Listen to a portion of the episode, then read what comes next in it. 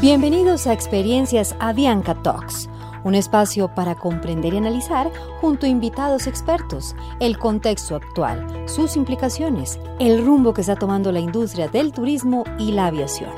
Conéctate al mejor contenido para seguir volando. Buenas tardes a todos, bienvenidos a nuestro primer Avianca Talk, un espacio de reflexión sobre los cambios de la industria de aviación, de la industria turística y de los diferentes componentes de su cadena de valor. Para nosotros es un honor contar hoy con los miembros del panel, a quien voy a presentar brevemente y a quien de verdad agradezco de todo corazón que se tomen el tiempo en sus agendas para acompañarnos a esta conversación. Marcas van a ver ustedes muy cercanas al corazón de todos los colombianos y de quienes caminamos por las calles de nuestro país y consumimos. Y voy a empezar por darle la bienvenida a Camila Escobar, presidenta de la organización Juan Valdez, de la empresa Juan Valdez, ícono de Colombia, ícono del café colombiano, que también se ha visto muy afectada en esta situación, y ella les va a contar en más detalles cuál ha sido el impacto que el COVID ha tenido en esta situación. Rodrigo, gerente de Crepes y Waffles, que además ha hecho innovaciones muy importantes para adaptarse a lo que estamos viviendo y a lo que vamos a seguir viviendo. Pepe Martí, a quien le pregunté si le podía decir José o le podía pedir Pepe, así que le digo Pepe no por confianzuda, sino por su autorización expresa de que lo vamos a tratar en confianza, que es el director de operaciones de la cadena Real Hotels y Resorts para los hoteles Marriott. Nos acompaña también Enrique Gómez, que es el presidente de la Asociación Colombiana de la Industria Gastronómica, y Antonio Sánchez, que es el Country Manager de Gate Gourmet. Para quienes no saben, Gate Gourmet es tal vez la empresa de catering aeronáutico más grande del mundo, con operaciones en muchos países, que atiende a muchas aerolíneas, y yo creo que aquí vamos a tener una conversa que en una hora se nos va a pasar volando. Así que les doy las gracias a todos. Brevemente les digo que estos Avianca Talks los hacemos porque creemos importante que todos discutamos un poquito ya el impacto específico que vamos a ver en la industria, cómo nos va a cambiar la forma de viajar, de comer, de ver películas, de llevar maletas, y la experiencia gastronómica en general está cambiando. Cómo vamos a ir a un restaurante, cómo vamos a ir a un club, cómo vamos a ir a un hotel, cómo va a ser un buffet. Yo me vivo preguntando, ¿cómo van a ser los buffets ahora? Si uno no puede coger la cuchara, si van a estar tapados, si no van a estar tapados. Así que creo que tenemos muchos temas de experiencia de usuario que pueden enriquecer mucho esta discusión. Y voy a empezar, con el permiso de los panelistas, por preguntarle a Enrique, como presidente de la asociación, una breve descripción de la situación que está viviendo el sector y lo que estás viendo, lo que ve el sector y lo que creen que nos espera. Así que bienvenido.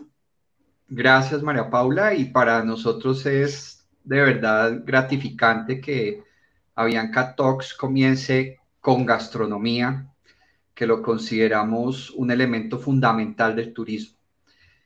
Claramente es un sector muy golpeado, profundamente golpeado, mundialmente golpeado, porque hay empresas que sienten que esto es un asunto de Colombia, pero es global, y ha afectado absolutamente a toda la cadena. La gastronomía la componen cadenas, franquicias, grupos, restaurantes, panaderías, cafeterías, pastelerías. Es muy robusta, muy heterogénea, y por supuesto que el hecho de limitar la presencialidad nos ha dado durísimo, porque claramente el alma y nervio de nuestro negocio es el servicio al cliente, es el contacto personal, es lo que llamamos nosotros la cadena de servicio, y esa cadena de servicio no puede teletrabajar.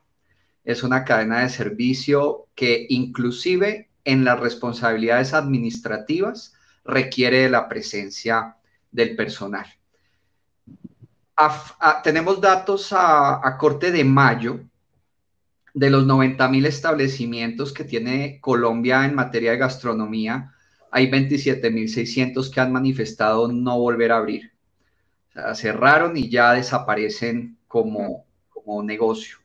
Tenemos 46.200 que están cerrados y que tienen la claridad que solo podrán volver a abrir cuando se autorice el servicio a la mesa. Y en este momento activos tenemos 16.200, que son los que se han arriesgado a activar un canal de domicilios o ya venían prestando el servicio de domicilios. Hemos tenido, muy seguramente en junio, vamos a tener unos datos de reapertura de establecimientos por cuenta de la autorización de la compra al paso, que no es un mecanismo de, o un canal de venta conocido en nuestro país. Europa estaba acostumbrado a ello, Estados Unidos igual, nosotros no, pero ya se ha empezado a mover. Entonces eso ha permitido la reapertura de puntos de establecimiento, de puntos de venta, sobre todo de aquellos productos que se pueden comprar al paso, como puede ser el caso de Juan Valdez, que yo me imagino que Camila ya ha ido identificando cómo activar algunos puntos. Y pues estamos, para concluirte la respuesta, en un reto de supervivencia. Realmente esto es una carrera de supervivencia. La gastronomía se resiste a reinventarse porque creemos que esto va a ser una crisis temporal. La humanidad debe ser capaz de encontrar la vacuna contra este SARS-CoV-2. Y tenemos que volver a los manteles, tenemos que volver a la vida social. Entre tanto, hemos diseñado desde el gremio toda una estrategia de control interno que le vaya devolviendo la confianza a los clientes para volver a los restaurantes. La buena noticia es que el único estudio que conocemos que se ha hecho, en el que se le ha preguntado a los colombianos si después de esta crisis estarían dispuestos a volver a un restaurante, el 44% respondió que sí. Y eso, en un entorno de tanto miedo y tanta prevención, es una fabulosa noticia. Por eso nuestras baterías, María Paula, están encaminadas a lograr la reapertura, por supuesto que con todas las garantías. Para nuestro sector no es nuevo el tema de protocolos de bioseguridad. Antes que existiera el COVID, las autoridades de salud y de ambiente nos han hecho un control y seguimiento muy estricto. De hecho, el gremio pues ahorita busca que, digamos, es una integralidad, tratando de extender esos protocolos que se llevan en la cocina al cliente y a las mesas. Ya veremos cómo, con los pilotos que se van pactando en cada ciudad de Colombia, ciudad capital de Colombia, podemos ir logrando estrategias como extender las terrazas al espacio público y otro tipo de figuras que nos van a ayudar a compensar un poco las mesas que se van a limitar por el distanciamiento social. Pero no me cabe duda, María Paula, que de esta vamos a salir y que la humanidad va a volver a tomar sus dinámicas sociales, entre ellas ir a comer a manteles. Bueno, me encanta esa visual optimista de la que nos espera, y yo creo que también una visual de innovación, que es la que quiero que ahora cada uno de ustedes nos cuente cómo los ha afectado esta situación y qué han hecho para adaptarse a esta situación. ¿Qué ha pasado? Entonces, con el perdón de los caballeros, voy a empezar por Camila para que nos cuente cómo ha cambiado tomarse un café y cómo va a cambiar poder parar en una tienda Juan Valdez y tomarse un café. Me va a tocar hacer cola afuera, mostrar mi pico y placa, saber mi cédula, llevar mi vasito. ¿Cuáles son todos los cambios que nos esperan? Hola, María Paula. Primero, muchas gracias por esta invitación a ti, a Avianca, a participar a este panel, y a todos mis compañeros de panel. Un orgullo compartirlo con ustedes hoy. Efectivamente, creo que esta situación nos pone sobre las manos una necesidad de reinventarnos de manera significativa. Si bien coincido absolutamente en que regresaremos a manteles y creo profundamente en que la industria va a volver a levantarse, el impacto ha sido enorme. Voy a ser muy breve en contarles un poco qué ha pasado con Juan Valdez en estos meses y sobre todo pasar rápidamente a tu pregunta de, bueno, ¿y qué bien?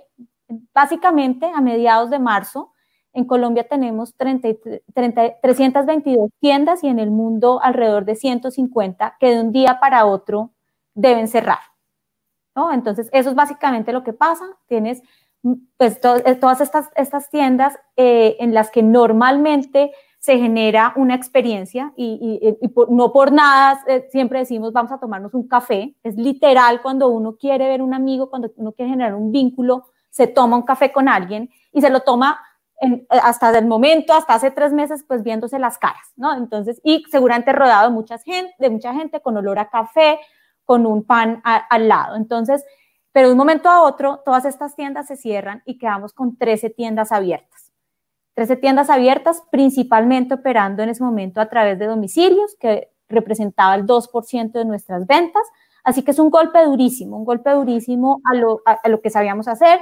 Siempre cuento que nos han enseñado en la academia que tenemos costos fijos y costos variables, pero cuando hay un cambio tan drástico, todos son costos fijos. No hay forma de ajustarse de un momento a otro y tu negocio se vuelve un negocio de venta muy pequeña o venta cero con todos tus costos fijos. Entonces, ese es el impacto que tuvimos a mediados de marzo, que nos puso sobre la mesa pues una responsabilidad muy grande en primera medida con la gente, y creo que esa fue la decisión, y creo que de la mayoría de las marcas que estamos acá, que somos marcas país más marcas Colombia, la primera responsabilidad era con la gente, con nuestros clientes, con nuestros colaboradores, en donde la salud tenía que primar, y creo que eso fue lo primero que nos impulsó a cerrar las tiendas. Una vez aseguras eso, que la gente está bien, que está sana, que está salva, empiezas a pensar, bueno, ¿qué viene hacia adelante? ¿Qué puedes hacer hacia adelante también dentro del marco legal que permite la pandemia? Y cómo aprovechas pues un reto muy grande y se vuelve una oportunidad. Entonces, para hacer un poco de llevar rápidamente la conversación hacia adelante, en este momento tenemos ya 196 tiendas abiertas, ya estamos alrededor del 20% de nuestras tiendas, habiendo estado solamente en el 2% de lo que vendíamos. ¿Y cómo lo hemos hecho? Lo hemos hecho reinventándonos, fortaleciendo de manera significativa nuestros canales digitales. Entonces, todos los domicilios se incrementaron de manera significativa, que en nuestro caso, de pronto no para toda la industria gastronómica, pero en el caso del café sí nos tocó hacer una tarea de capacitación y enseñar a la gente que ese café que te tomas en una mesa viendo a tus amigos, te lo puedes tomar en tu casa también, y que puedes generar una videollamada, un encuentro con un café, a pesar de no estar cerca de esas personas. Entonces, hubo un componente muy grande de educación y de impulso a canales, como les decía, de domicilios, el e-commerce, incluso nuestra propia app que se había lanzado unas semanas antes para recoger el producto en la tienda, darle un vuelco tecnológico en tiempo récord para que también soportara las funcionalidades de pedir también a domicilio por él. Entonces, fue lo primero que nos tocó hacer, es reinventar nuestros canales, reinventar nuestra fuerza de ventas para que fuera migrada hacia las nuevas necesidades. ¿Qué vemos hacia adelante? Y creo que esas son tendencias que son globales. Los consumidores sí van a tener los canales digitales como un canal muy importante dentro de sus vidas, si bien esperamos que vuelvan a tener experiencias en lugares físicos, la parte digital está para quedarse. Vemos una relevancia muy importante y un pedido casi que constante de me quiero sentir seguro. Entonces van a estar en esos lugares en los que la gente se siente tranquila. Sí, efectivamente, seguramente nos va a tocar hacer una fila separada de 1 metro, seguramente nos van a pedir una cédula, seguramente no, nos están pidiendo nuestra cédula en nuestras tiendas para que podamos comprar, pero la razón por la cual lo hacemos es porque los queremos cuidar a ustedes como consumidores y a nuestros colaboradores. Entonces esta es la segunda tendencia, que es sentirnos seguros, y eso es a lo que le vamos a apuntar. Y lo tercero es a cómo se generan experiencias de vínculo de relacionamiento de una forma diferente a la que conocíamos antes. Y en este momento, justo ayer lanzamos una campaña divina que se llama Renacer. Es una campaña de jóvenes caficultores en áreas de conflicto armado que hoy más que nunca es muy relevante. Esta no es una edición, no es la primera vez de esta edición, este es el 4º año de la edición. Sin embargo, hoy cobra más relevancia que nunca, no solo para Juan Valdez como marca, sino para todo nuestro país, en un renacer de reinventarnos y venir a salir más fuertes. Y si hay un país y si hay una población que sabe hacerlo, es Colombia. Así que eso es lo que viene y lo que ha sucedido con Juan Valdez hasta el momento. Me parece que Camila además nos trae un tema a la mesa importante, que es el tema digital, y es cómo los canales digitales cobran relevancia y qué tan preparados estábamos para poder implementar esas ventas en canales digitales y esa experiencia a nivel digital. Voy a darle el paso a Pepe, que es la visual de la cadena de hoteles y un poco más, todo igualito, toda la misma hora, todas las cartas, en un modelo donde no sé ni cuánta gente van a dejar entrar a dormir a un hotel, ni cuántos van a poder bajar, si le van a dar uno turnero para decidir quién desayuna. A mí lo que más me gusta de los hoteles son los desayunos, hago esa confesión, me parece que no hay nada igual a un buen buffet de desayuno en un hotel, y todavía me preocupa cómo va a ser, o sea, si voy a poder coger mi cucharita, todo va a estar tapado, con guantes, ¿cómo va a ser esa experiencia, Pepe? Hola María Paula, mucho gusto y la verdad un placer compartir con tantas personas tan importantes aquí en Colombia. Yo soy el único que no soy de aquí porque me quedé varado. Yo fui uno de los que me quedé varado. Yo vivo en San Salvador. La cadena nuestra está basada en San Salvador. Tenemos hoteles por Centroamérica, por Colombia. Y bueno, en una de mis visitas por aquí a Cali, pues me quedé varado. Ya no me dejaron volver a entrar en San Salvador. Así que llevo 106 días aquí disfrutando de Colombia. Yo venía cada mes, una o dos veces. Y sabéis que tenemos 4 hoteles aquí en Colombia, uno en Cali, otro en Medellín, ambos con la marca Marriott. Y aquí en Bogotá tenemos 2 hoteles, el JW Marriott en la 73 y el Marriott de Salitre en la 26. Entonces son 4 hoteles. Los hoteles, ¿qué nos ha pasado a los hoteles? Los hoteles...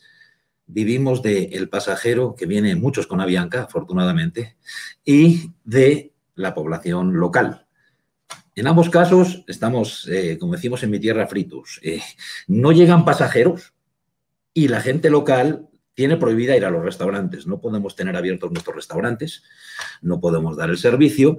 Por lo tanto, ha sido un poco, yo no voy a decir catastrófico, pero ha sido una cosa que nadie se esperaba, ¿no? Hay una incertidumbre total para cuándo va a cambiar esto, pero sí ha sido algo muy afectado para nosotros. ¿Qué hemos hecho en este periodo de tiempo? Aparte de preparar todos los protocolos de bioseguridad, revisar todas las cosas que se tienen que hacer, las leyes que nos pone la marca, las leyes que nos pone el gobierno, los nuevos protocolos, como decía Enrique, que vamos a tener que implementar, pues hemos tenido que reinventarnos un poquito. La propuesta de nuestros hoteles va muy encaminada a las experiencias. Nosotros tenemos una filosofía que se llama The Place to Be, que es una experiencia total dentro del hotel. Nosotros no tenemos restaurantes, tenemos centros de consumo donde tienes una experiencia más allá de la comida. Nosotros vemos nuestros centros de consumo, lo que habéis podido visitarlos en alguna ocasión, os dais cuenta que, por ejemplo, un circo terraza, la gente no solo lo conoce por las buenas pizzas, por las lasañas, sino por el ambiente que hay allí donde puede ir un ejecutivo y quitarse la careta. Ahora va a ser la máscara, aunque no va a poder, pero bueno, es quitarse la careta e irte a divertir, ¿no? Es una experiencia total, no solo es una experiencia gastronómica. Entonces, hemos sido muy afectados. ¿Qué hemos hecho durante estos tiempos? Aparte de lo que les decía, pues reinventarnos un poquito a nivel digital. Hemos estado contactando a lo que llamamos nuestros amigos. Nosotros no tenemos clientes, tenemos amigos. Tenemos gente que repite con nosotros y viene y que está en contacto con nosotros. Y hemos tratado de, a través de nuestra página de Place to Be Digital, de Place to Be Bogotá, estar en contacto con ellos. Hemos estado hablando, hemos dado conexiones emocionales a través de recetas, nuestro chef enseñándoles a hacer platillos, bebidas, experiencias de wellness, experiencias de bienestar, que es lo mismo, pero hemos tenido un contacto con ellos muy, muy directo y a través también de las plataformas diversas que hay para el delivery, ¿no? Hemos seguido vendiendo nuestros platillos de tanoshi, nuestros platillos de circo, pero dándoles... un giro. Por ejemplo, les mandamos las pizzas, piden las pizzas a circo, vienen con las plataformas de delivery y les ponemos una tarjetita en donde hay un playlist en el que está la música de las bandas que tocan dentro del circo. Entonces, en vez de... es como una experiencia, ¿no? Mira, no estás en circo, pero mira, te mando la pizza a casa o te mando la lasaña y pon esta playlist que vas a estar escuchando las bandas que cuando venías a estar con nosotros... estaban tocando contigo, ¿no? Es el momento, decía Camila, decían todos, de reinventarse, de ver qué hacemos y qué poder hacer mientras estamos cerrados. Tú me preguntabas, ¿qué va a pasar cuando estemos abiertos? Bueno, el Marriott de la 26 sí está abierto. Marriott de la 26 sí está abierto porque sí tenemos habitaciones, recibimos a clientes y a tripulaciones de vuelos humanitarios, gente que se ha tenido que quedar. Lo mismo en Medellín, tenemos nuestro restaurante abierto. Desafortunadamente, solo podemos atender a nuestros huéspedes. Pero ya cuando podamos atender ya tanto a huéspedes como a gente de la calle, pues lo que nosotros no queremos es perder nuestra identidad. Aquí lo estaban diciendo. La gente va a querer volver. Nosotros, pues va a haber unos protocolos. Sí, a lo mejor van a tener que ver que en circo, o que en tanoshi, o que en pimento, o en que en factory, van a haber un distanciamiento más grande en las mesas. Pero Mariluz va a recibirlas de la misma manera que las recibía antes, con la misma atención, con la misma alegría. Vamos a tener la misma iluminación, la misma decoración, la misma música. La comida va a ser Igual, o por qué no decirte mejor, porque estamos más contentos de recibirlo, decir, bueno, vuelves a casa, estoy más feliz. Nuestros chefs van a estar entusiastas de volver a preparar esos platillos que ellos querían. Obviamente, detrás de eso hay un protocolo en donde la parte de la cocina va a cambiar, o sea, no vamos a poder cocinar de la misma manera. El plato va a salir igual o mejor, pero ¿cómo lo haremos nosotros internamente? Ya es cosa nuestra, ya, por poner un ejemplo... los que estáis mucho en cocina sabéis que para presentar un plato a veces se intervienen tres partidas, ¿no? El chef de partida de las salsas, el chef de partida de cocina fría y el de producción. Entonces, ahora vamos a tener que nosotros internamente hacerlo para que menos manos manipulen esa comida, hacerlo con una sola partida y hacer más eficiente. Pero eso el huésped, el cliente, el amigo no va a tener que saberlo. Nosotros vamos a hacerlo internamente. Los buffets van a ser servidos de otra manera. A lo mejor... tú no vas a poder coger, pero voy a tener a lo mejor, estamos haciendo esos protocolos, ¿no? Estamos 2, 3, 4 personas allá y ¿qué te sirvo? Si me explico, tú no toques nada, pero yo te sirvo directamente. O sea, van a ser una serie de cosas que todavía no están totalmente definidas, pero lo que no queremos perder nunca es nuestra identidad. Queremos que la gente venga y diga, este es el circo. Bueno, hay un mayor distanciamiento. Mariluz viene con la vaqui, pero a lo mejor vas a ver que higienizamos un poco más. Y a lo mejor vas a ver que en la entrada hay sanitizadores de manos. Pero lo que no podemos cambiar es nuestra identidad. Y es un momento importantísimo para que la gente que tiene creatividad la saque totalmente. La saque totalmente y queremos decirle a nuestros amigos... ven a nuestros restaurantes siguen siendo los mismos, sigue estando el mismo chef Pedro, el mismo chef Juan, las mismas anfitrionas. Nosotros no nos llamamos nuestros saloneros o nuestros meseros, son nuestros anfitriones porque te estamos dando la bienvenida y vamos a seguir siendo los mismos con unos protocolos que a lo mejor te vamos a demostrar que aunque tengamos que te llevar el tapabocas, te vas a dar cuenta que no nos molesta llevar el tapabocas. Es más la felicidad de verte otra vez aquí con nosotros que no llevar un tapabocas. Así que creo que es importante para todos los que estamos en este sector el tener esa mentalidad de no perdamos nuestra identidad. Aquí lo decían, quieren seguir a volver a los manteles, pues sigamos a los manteles. Y esto va a ser pasajero. Yo creo que esto va a ser pasajero y aunque tengamos que hacer algunas cositas extras, vamos a ser los mismos y felices de volver a recibir a la gente. Eso es cierto. Ahora eso que tú cuentas de que quedaste atrapado es la realidad de muchas personas durante esta pandemia y me tomo el atrevimiento de contarles en lo que lleva corrido los 3 meses en que Avianca ha estado en tierra. Hemos operado más de 200 vuelos de repatriación a diferentes partes con nacionales que quieren llegar a sus países, que quieren estar con sus familias y esa es una cara de esta situación que no necesariamente se conoce. Ahí también hemos venido probando protocolos, mirando cómo va a ser el avión, todo el mundo con careta, todo el mundo con tapaboca, con todos los protocolos, comida limitada en términos de que la forma como la servimos, la cantidad de comida seguramente no es la misma ni en bandeja, sino más empacada, más segura. Pero esa experiencia de los vuelos de repatriación creo que nos ha servido para testear, por decirlo de alguna manera, protocolos que de pronto la industria va a implementar durante el tiempo que duremos en esta situación atípica. Voy a Rodrigo. Yo lo voy a probar el próximo 1 de julio. Ya por fin tengo un vuelo humanitario para volver a Salvador, así que ya te comentaré cómo me va. Estoy muy a la expectativa, pero sí espero que ya poder estar en casa a partir del... Me encanta Colombia, mi esposa es colombiana, entonces no ¿está bien casado? Está bien. No tengo ningún problema de estar en Colombia, adoro este país, es el país que más me gusta viajar, pero ya quiero estar en casa. Lo entiendo. Esa es otra perspectiva de este drama. En realidad hay colombianos todavía, en el caso de Colombia, pero latinoamericanos atrapados en muchos países del mundo esperando un vuelo de repatriación. De todas maneras, esta industria es para eso, es para conectarnos con nuestra familia, con nuestros sueños, con nuestras empresas. Así que aunque estemos operando en condiciones restringidas, los vuelos de repatriación lo que nos permiten es probar por qué existimos y por qué hay una industria de aviación. Rodrigo, yo toda mi vida iba a Crepes. Y llegaba y decía, pero ¿por qué no tienes domicilios? ¿Cómo así? Pues, por eso, pero decía, ¿por qué no tienen domicilios? El primer día que vi la pieza de la motico que decía domicilios de Crepes, dijo, o sea, el COVID logró lo que no había logrado nada antes. Así que cuéntanos un poquito todo lo que han hecho. Bueno, pues primero que todo, muchas gracias por la invitación y un saludo a todas las personas que nos están oyendo y por supuesto a todos aquí los compañeros del panel. Y solamente un paréntesis, esa imagen de esa moto a la que te haces referencia fue la creatividad innata de una de las gerentes de nuestros puntos de venta, del restaurante de Avenida Chile. Y a partir de ahí, pues arrancó, como bien dices, toda este frenesí de buscar la supervivencia, ese oxígeno que nos permitiera sobrepasar y sobrellevar, como lo definimos nosotros en Crepes y Waffles, esta marea, donde nos caen unas olas gigantes encima de este barco, pero que tenemos la esperanza, como está diciendo Guillermo, y los ejemplos de muchos países europeos, etcétera, que pronto volveremos a sentar y a recibir a todos nuestros clientes en la mesa. Arranca con todo este proceso y nos encontramos con dos dinámicas en este impacto. El primero emocional, una montaña rusa que nos ha llevado a la frustración, por el miedo, por el agradecimiento, por la alegría, por la esperanza, naturalmente.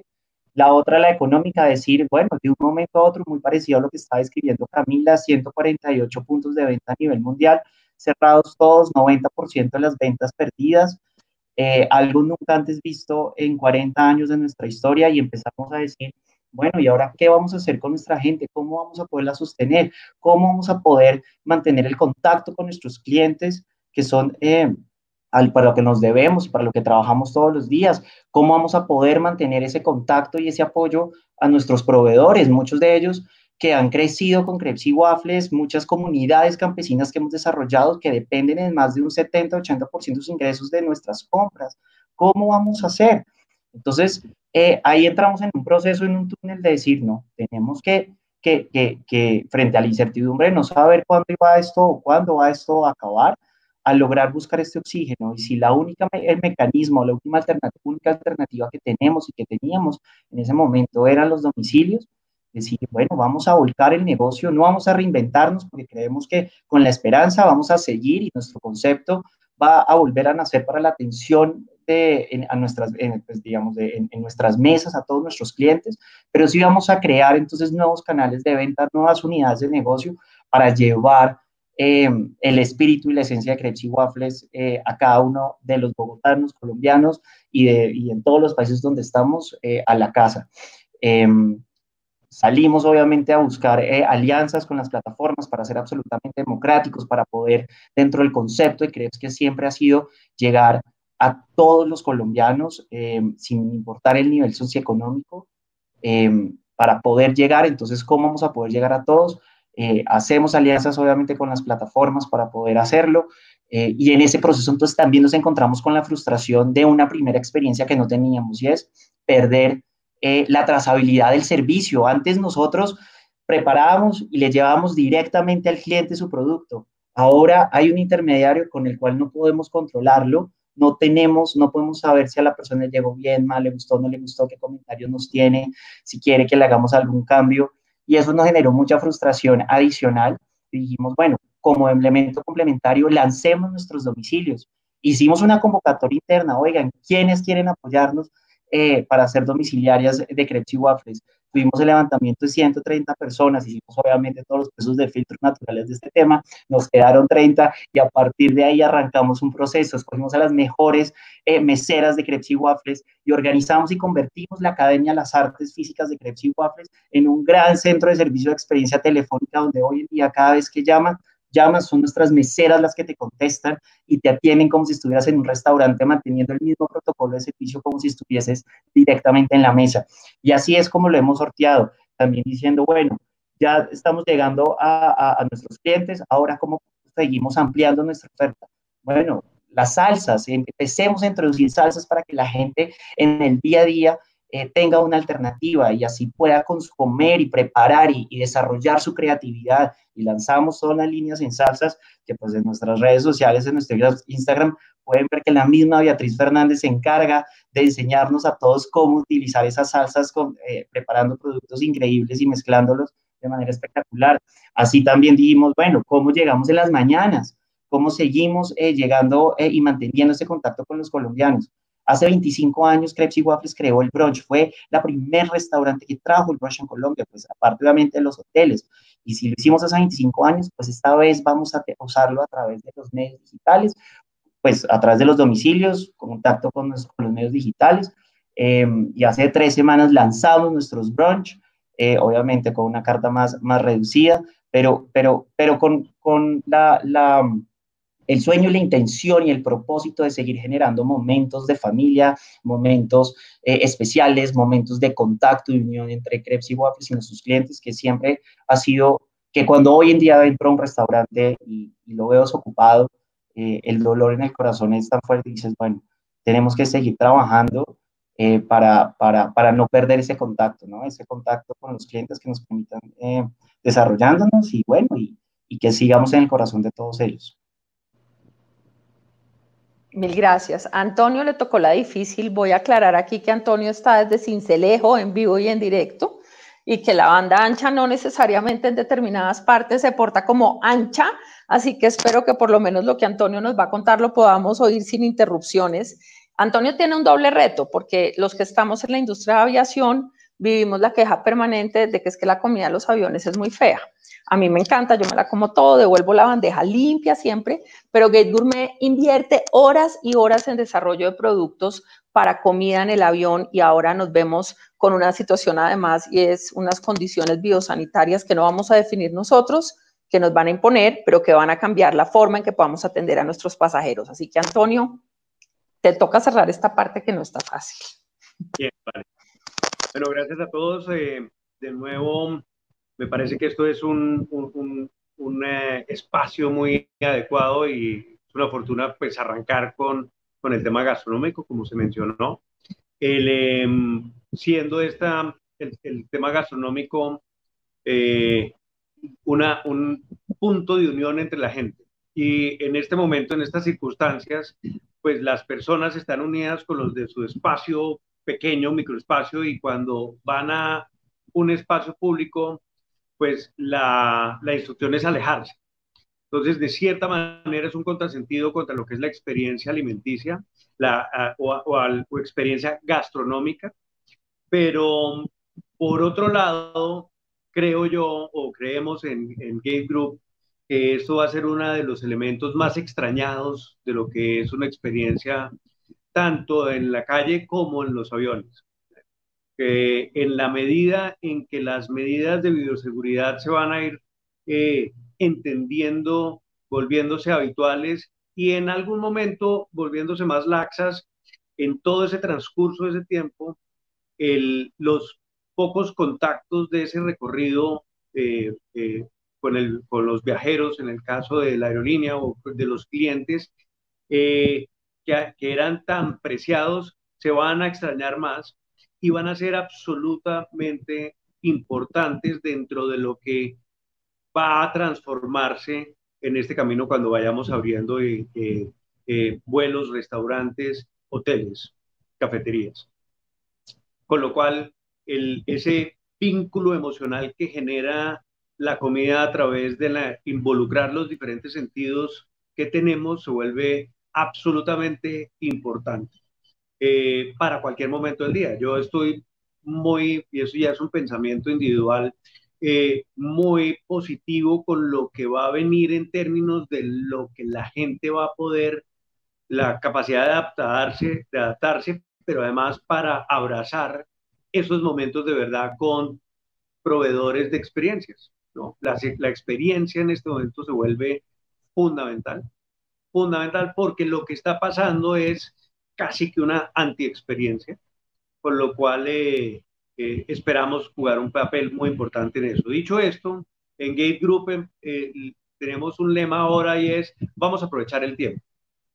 Ya estamos aquí, tenemos un desastre, es un desastre mundial a nivel corporativo en los 5 o 6 continentes, dependiendo cómo lo mire uno, tuvimos en algún momento 10% de actividad. En Colombia, pues, es claro, pero pues no quiero hablar de nuestras limitaciones, sino lo que estamos haciendo a nivel mundial. Aprovechar el tiempo. Hay una cantidad de cosas que estamos tratando de hacer. Una, a nivel individual, en sus casas, en las casas de cada uno de nosotros. Vivan cada día de eso, porque esto se va a acabar.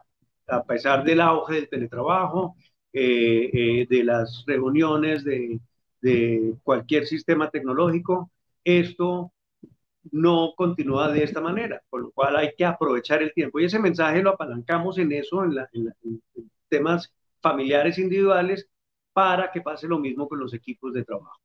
Los equipos de trabajo en el crecimiento de la aviación particularmente y en el dinamismo que ha tenido la aviación en los últimos años de manera importante, siempre hemos estado un pasito más atrás de lo que está pasando, a pesar de que intencionalmente tratamos de estar es un paso o dos pasos adelante para acompañar a las aerolíneas clientes nuestras en poder definir productos acorde con la experiencia que quieran dar. Entonces esto ha servido para un catch up. Hemos tenido talleres culinarios online, que eso es curioso porque pues cada uno prueba es lo que hace y no lo que está gestando todo el mundo. Hemos tenido talleres de innovación en técnicas, lo que llamamos nuevas técnicas de producción, para acelerar la implementación de nuevas técnicas de producción que permitan llegar de una manera diferente a los viajeros, si es que eso es lo que definimos que debe pasar. Y cuando digo definimos, es porque en el caso de María Paula y Avianca, trabajamos de la mano con mucha información de ida y vuelta, para poder, a partir del entendimiento del cliente por parte de la aerolínea, nosotros interpretar y poder ofrecer el producto gastronómico, en este caso, más adecuado para la distancia recorrida, la hora del vuelo, los tiempos de espera, las contingencias. Entonces estamos aprovechando el tiempo. En esto pues se vuelven interminables las reuniones virtuales. Por ahí algún buen escritor estaba mencionando que odiaba las reuniones virtuales hoy día. Una reunión que duraba 5 minutos para resolver un problema, ahora necesita cita, mirar y cuadrar agendas y hablar media hora para resolver lo mismo de antes. Entonces las jornadas se vuelven largas, interminables, pero pues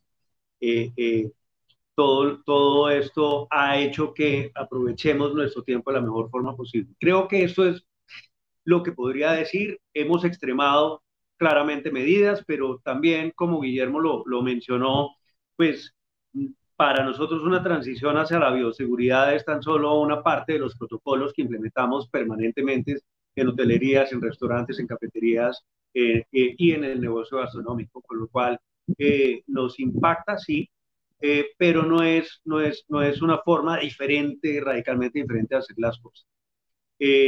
Estamos ansiosísimos por poder contar con los primeros vuelos internacionales para poder ir ajustando rápidamente. Eso también es un mensaje que estamos dando en toda la organización. Tenemos que ser más dinámicos de lo que la industria y nosotros mismos hemos sido en el pasado. Tenemos que ser más rápidos diseñando, más rápidos hablando con nuestro cliente, en este caso es la aerolínea, nosotros somos B2B, para poder interpretar de alguna manera a esos grandes grupos o esas nuevas personas que van a tratar de entender cómo se sienten dentro de una experiencia nueva de volar.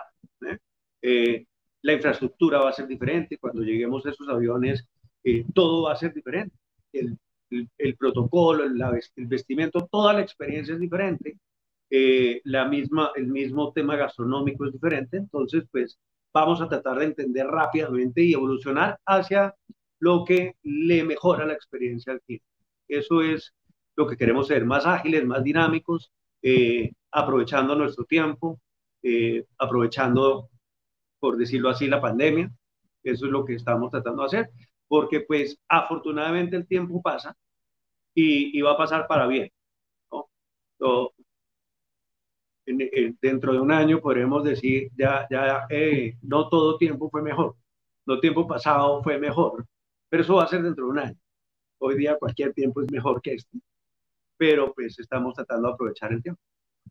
Voy a rescatar como unos comentarios que todos han hecho de esta primera parte, que creo que todos mencionaron supervivencia. Todos dijeron, estamos en modo supervivencia, creando y haciendo cosas para sobrevivir este periodo. Todos hablaron de nuevos canales y nuevas formas de venta. Todos hablaron de adaptar sus productos o su experiencia. Y una cosa importante es que creo que todos hemos tratado de extender nuestra experiencia fuera de nuestros negocios para meternos en los computadores y en los dispositivos de nuestros clientes y ayudarlos a ocupar sus agendas.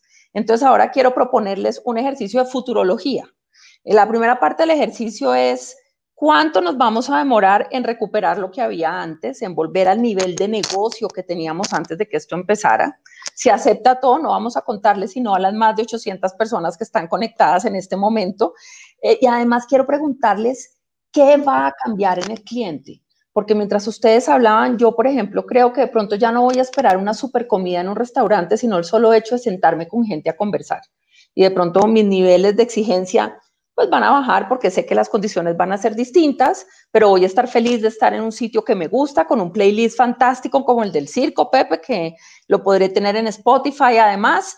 ¿Y qué tanto el cliente se va a debatir entre voy a estar con mis amigos, qué tanto la confianza y la seguridad va a primar sobre el producto base de cada uno de nosotros? Entonces, pues juguemos un poquito de futurología y ya que los veo tan optimistas, porque lo otro es que todos dijimos estamos listos. Si dicen mañana, mañana estamos listos para abrir, mañana queremos volver y yo creo que además el nivel de servicio va a subir, porque nuestra gente va a apreciar a todos y cada uno de los clientes que lleguen a nuestros negocios y como digo coloquialmente, casi que vamos a dar gracias de rodillas por haber vuelto a empezar y poder volver a tener el negocio andando.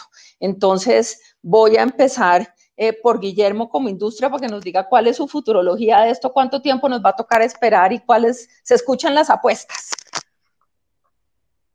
Bueno, en ese caso yo debo citar a los expertos. He tenido la oportunidad de participar en foros inclusive iberoamericanos con actores de diferentes sectores del turismo, así como estamos hoy. Y bueno, una recuperación plena de la dinámica que traíamos no se espera antes de 2023, 2024, porque de todas maneras, por más que nos esforcemos, y yo debo decir, María Paula, que me siento muy orgulloso de representar a la industria gastronómica porque de verdad esa capacidad de respuesta ante retos tan complejos como estos, pues hablan de una solidez y una, digamos, un sentido de pertenencia y ahí conecto con Pepe cuando decía lo de la identidad. Eso es algo que sostiene y permite adaptarse, pero pues claramente recuperar los niveles nos va a tomar, yo coincido con eso, un año 2023, 2024, porque debemos recordar que Colombia en términos de gastronomía estaba creciendo muchísimo y el crecimiento se estaba dando por tres frentes importantes. El primero, la nueva cantidad de jugadores. Estamos en un momento de la historia donde sobre todo las generaciones más jóvenes estaban viendo en la gastronomía un proyecto de vida. Y esto estaba despertando una cantidad de emprendimientos y de entusiasmo por ser parte de algo que de alguna manera mueve país. María Paula, así como Crepes y Waffles ha sido como tan orgulloso de mostrar los productos agropecuarios de Colombia, en esa generación más joven había como ese interés por movilizar culturas, movilizar sabores. De hecho, el año pasado Acodres hizo un evento bellísimo que se llamó Sabores Colombia, que buscaba tener como esa vitrina de mostrar todo lo que ofrecen nuestras cocinas tradicionales y eso estaba teniendo muy buen recibo en el mercado.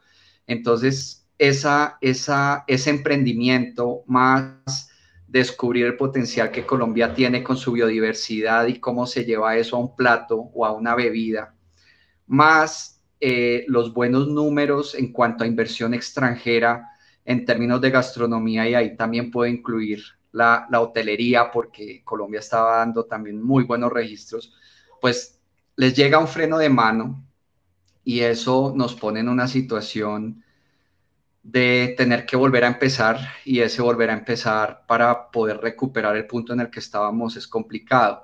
Donde veo que vamos a tener más facilidad de reconexión indudablemente es que el camino ya recorrido lo vamos a poder volver a cruzar con menos intuición y con más asertividad. Y terminaría diciendo que yo sí creo que esta prevención a nivel sanitario nos va a ayudar mucho en Colombia porque nosotros no somos un mercado exigente en materia de comida. Tenemos muy poco conocimiento en lo que tiene que ver con el tratamiento y la preparación de alimentos. Y, yo sí creo que a partir de ese criterio sanitario, una cultura del consumidor exigente en Colombia se puede despertar más y se puede dar más. Y eso es una buena noticia para la gastronomía, porque María Paula, sin un consumidor exigente no hay gastronomía. La gastronomía tiene esa particular vocación de complacer a un cliente exigente. Y cuando se pasa la prueba del cliente exigente, pues se están logrando mejores niveles. Bogotá, por ejemplo, ya estaba tomando el perfil de una ciudad de destino gastronómico. Tenemos municipios que estaban perfilándose como tal. A mí me encanta siempre mencionar a Filandia en Quindío, que es un municipio que quien lo creyera, pero en el eje cafetero la gente se movilizaba hasta allá solamente para almorzar o para comer algo por la innovación que se estaba dando y la promoción de productos típicos. Entonces, lo veo más o menos en esos escenarios. Pepe, ¿tú cómo lo ves? Los hoteles. Bueno, yo lo veo. El 2023 que dijo Guillermo me asusta, pero es la realidad de lo que está diciendo la gente. O sea, yo no voy a contradecir a Guillermo, es la realidad de que los expertos están diciendo. Ahora, yo te voy a decir una cosa, María Paula, tú acabas de decir, yo ahora ya no voy a ser tan exigente y voy a ir a un lugar al menos que me pueda sentar y volver a hablar con los amigos. Depende de nosotros de anticipar ese 2023 a 2022 o, ¿por qué no, a 2021? Depende de nosotros de a una persona como a ti, María Paula, que tú no vas a ser tan exigente, no vas a demandar tanta cosa, ir a ver a los amigos y decir, wow, o sea, si estos siguen siendo los mismos. Si sigue siendo el mismo ambiente, si sigue viendo la misma comida, si sigue viendo la... Eso se lo vas a contar a la demás gente y eso va a reactivar mucho antes nuestro gremio, va a reactivar mucho antes los restaurantes, va a depender mucho de nosotros. No podemos estar quizá a lo mejor con el victimismo de es que ahora la gente va a tener miedo de ir. Los primeros que vayan, que tengan esa experiencia, que sean esa identidad que decía hace un rato de que no la hemos perdido, que se den cuenta que no la hemos perdido, que seguimos siendo los mismos, que se lo sigan pasando igual de bien. Y encima sienten esa seguridad de que, bueno, veo que están sanitizando, veo que tienen esto, veo que tienen lo otro. Entonces, yo creo que decir una fecha, joder, nos has puesto una tarea bastante difícil porque ni los expertos saben. Está todo el mundo hablando de eso, con esa incertidumbre. Pero yo sí digo que con una actitud positiva, y de esta manera, diciendo nuestra identidad, y perdón que lo repita tanto, nuestra identidad, y seguimos siendo los mismos, y seguimos atendiéndote, y esa comida que Colombia iba hacia arriba, no está mucho más hacia arriba después de esto, porque nos hemos reinventado y aún está mejor. Entonces, de esa manera, vamos a adelantar ese regreso a la era pre-COVID, si queremos llamarla así, ¿no? Yo creo que debemos nosotros mismos, es nuestra responsabilidad, la de adelantar eso. Si lo hacemos bien, creo que lo que dicen los otros expertos del 2023, les vamos a decir, nanay, o sea, va a ser 2022 o, ¿por qué no?, finales de 2021. Entonces, depende de nosotros. Pues que así sea, que las predicciones sean lo más pronto posible. Rodrigo, ¿cómo lo ves tú? Yo me uno un poco más al optimismo de Pepe. Yo creo que dependemos mucho precisamente de esa conciencia individual que se transmite en los resultados colectivos, que nos va a permitir convivir y entender que tenemos que vivir con este virus de una forma responsable, asertiva, y eso mezclado con la naturaleza social que tenemos los seres humanos, nos va a llevar a reactivarnos y a querer recuperar nuestra vida. Yo espero que en un año, unido con la famosa vacuna, porque como estamos soñando, que llegue muy rápido. Hoy que estaba hablando en España, hablan de octubre, ya hay una vacuna, claro, mientras que llega y todo el tema, lo que sea, pero yo creo que va a ser rápido. Yo espero que en un año la realidad sea diferente. Por supuesto, la reactivación como sector dependerá de la lesión económica con la que quedemos después de esto. un poco lo que estaba diciendo Guillermo, pero nuestro componente social, si lo unimos, por supuesto, a elementos de autoconciencia, autocuidado, podremos aprender a convivir como lo hemos hecho y lo ha hecho la humanidad con otras circunstancias, otros virus, etcétera. Y es lo que tenemos que buscar. La vida tiene que continuar con responsabilidad, pero tiene que continuar. Así que yo espero que sea pronto, que en un año estemos acá hablando de lo que, cómo superamos el COVID y todo, y evolucionó todo el tema. Y para complementar la respuesta a tu otra pregunta sobre la experiencia, yo creo que esta circunstancia sí la va a redefinir. La va a redefinir desde un punto de vista de ampliación en su significado. La experiencia ya va a ser lo más importante. Los clientes van a, como siempre, los clientes van a ser más exigentes, pero la exigencia para mí va a ser diferente. Va a ser una exigencia no asociada a una satisfacción de servicio tradicional, una calificación cuantitativa, sino a la capacidad de generación y construcción de una relación con cada uno de los clientes, desde lo cualitativo, desde lo humano. El prestar bien un servicio será un no negociable. Entonces tendremos que trabajar y tendremos que llegar realmente a sorprender. Ese factor wow que ha estado en todas las teorías de siempre, pues ahora yo creo que ese va a ser el nuevo camino. Antonio, voy a dejar a Camila para cerrar. Antonio, estás en mute. Estás en mute. Estás en mute. La futurología no es mi fuerte, pero... Porque, de ninguno. Porque tiendo a ser bastante positivo, pero lo primero, ratifico que el tema de experiencia va a ser tan extrañado que va a jalonar, digamos no es la solución, pero pues va a jalonar la iniciativa del sector gastronómico en general. Creo que cada una de estas industrias que están reflejadas aquí o de segmentos de las industrias que están en este panel tiene una condición común y es que hay expertos en la materia en cada uno de estos. Los hoteles saben cómo hacer hoteles. Los restauranteros, si hay algo que saben hacer es restaurantes, ¿sí? y comida. Y ahí incluyo cafeterías, incluyo obviamente la experiencia Crepes, pero saben hacer experiencias, ya lo han hecho en el pasado, ahora van a recibir una cantidad de información y una cantidad de exigencias y son capaces de volverlo a hacer rápidamente. Como mencionaba Guillermo, sin mucho tropiezo, ya habiendo aprendido una cantidad de cosas que aprendimos durante los últimos años, de una manera más certera, más eficiente, más efectiva, y más adecuada a lo que nos, dicen los clientes. Creería que eso por ese lado puede pasar. En el caso de la aviación, nosotros vemos que a nivel global se manejan diferentes rangos de recuperación, todo depende de las economías, como queden lesionadas, pero nosotros esperaríamos que hacia final del año entrante podamos estar entre un 70-80% de lo que debía hacer este año y con una recuperación mucho más concreta en el 2022.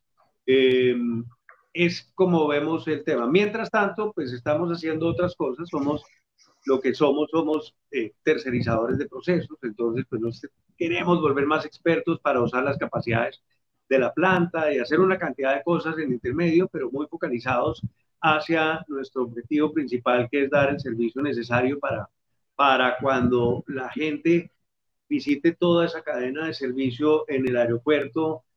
Vamos a ver cómo queda todo eso y después en los aviones pues estemos más presentes que nunca, de la mano siempre en las aerolíneas. Entonces, desde futurología, creería que podemos estar donde debíamos estar en diciembre, finales de este año, en el 2022, medianos, para no sonar tan optimistas, 70-80% a final del año entrante, que es bastante bueno. Pues, vamos a ver, esto ahí estoy tomando nota, a ver quién le pega. ¿Perdón? Que estoy tomando nota, a ver qué predicción es la que queda en la tómbola de la futurología. Urna, Camila, para cerrar, exacto, la urna, que queda cerrada. Camila. Bueno, yo en futurología coincido absolutamente con todas las predicciones en términos de análisis macroeconómicos y etcétera, pero me voy a ir también con una apuesta de recuperación fuerte en el 2021 que se finaliza y se concreta en el 2022. Voy a apostarle un poco también al corto plazo desde el punto de vista de optimismo y lo voy a hacer por tres razones que se atan con qué creo que viene y lo voy a tratar de resumir en tres razones. La primera es una redefinición de la confianza. Yo creo que en todas las industrias, en particular en la industria gastronómica y en la industria de aviación, los temas de confianza van a simplemente a fortalecerse. Entonces, antes lo que esperábamos de una aerolínea, de lo que esperábamos de un avión, eso se mantiene, pero ahora necesitamos otros elementos que nos aseguren a nosotros que vamos a estar seguros, como pasajeros, como consumidores, como comensales en un restaurante.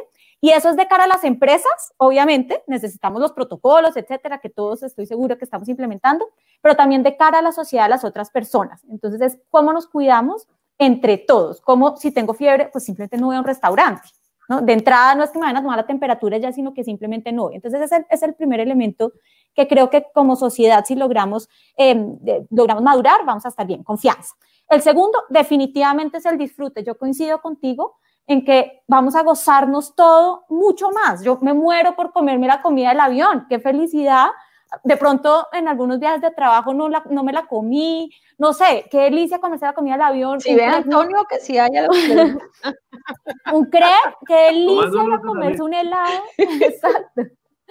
Comernos un helado, el brunch del JW hoy en día. Yo soy vecina, yo trabajo en el JW, digo, ¿cómo no fui más? Entonces, miren, el disfrute, el goce, creo que va a ser espectacular. Entonces, creo que nos vamos a gozar, agradecer todo, cada momento y cada vez que podamos estar de nuevo frente a otras personas. Y por último, dejo un tercer elemento que creo que va a ser muy importante, que es la empatía o la colaboración. Las economías van a quedar golpeadas, las personas vamos a quedar golpeadas, pero en la medida en que nos ayudemos unos a otros, vamos a estar mejor. Si compramos, yo he visto muchas cosas hoy en día en las que esos pequeños agricultores, pequeños productores, y que hoy te llevan a tu casa, en la medida en que los apoyemos a ellos, apoyemos a los negocios, nos apoyemos entre nosotros, pues eso se genera una ola solamente positiva de mayor empleo, mayor consumo y mayor reactivación. Entonces, por eso le apuesto al 2021. Bueno, gracias Camila, se nos acabó el tiempo, yo les dije que iba a pasar volando, que se nos iban a quedar temas pendientes, voy a resumir brevemente, pero creo que hay cosas interesantes y es la primera, de esto no se escapa nadie, todos los negocios estamos en reinvención, creo que hay un tema muy importante y es que la gastronomía es una parte fundamental de la experiencia turística, es una parte fundamental de la cadena de valor y lo valioso de esto es oírlos a ustedes con una mirada optimista, cómo están viendo la experiencia, cómo la experiencia se está extendiendo más del sitio físico donde yo antes vivía la experiencia a una experiencia que acompaña más al cliente y no espera que el cliente esté ahí, sino yo voy contigo, yo te entiendo, yo te atiendo y cómo todos estamos tratando de reclamar el valor de un buen servicio como una forma diferente de operar en la nueva economía. No me quedo sin mencionar el tema digital. Creo que nos vamos a tener que obligar a experiencias digitales diferentes, que los servicios a domicilio que montamos y que van creciendo se nos van a volver parte muy importante del P&L de nuestros negocios y que vamos a tener que estar preparados, ojalá, para avalanchas permanentes de pedidos digitales de nuestros productos. Yo no veo la hora de mi tortica de zanahoria de Juan Valdez. En esta casa se come cono de crepes y waffles por la noche, con mis conitos empacados. Así que esa nostalgia nos hará volver a esos sitios de encuentro donde no solo recordamos comida, sino que recordamos experiencias, así como las recordamos en un vuelo, en un lugar, en un destino al que visitamos. A todos los que nos acompañaron, oyéndonos, escuchándonos, mil gracias. Y a ustedes, de verdad, mil gracias a nombre de Avianca por acompañarnos a conversar sobre el cambio que esta industria tiene y seguirá teniendo a raíz de esta nueva realidad. Feliz tarde, que estén bien.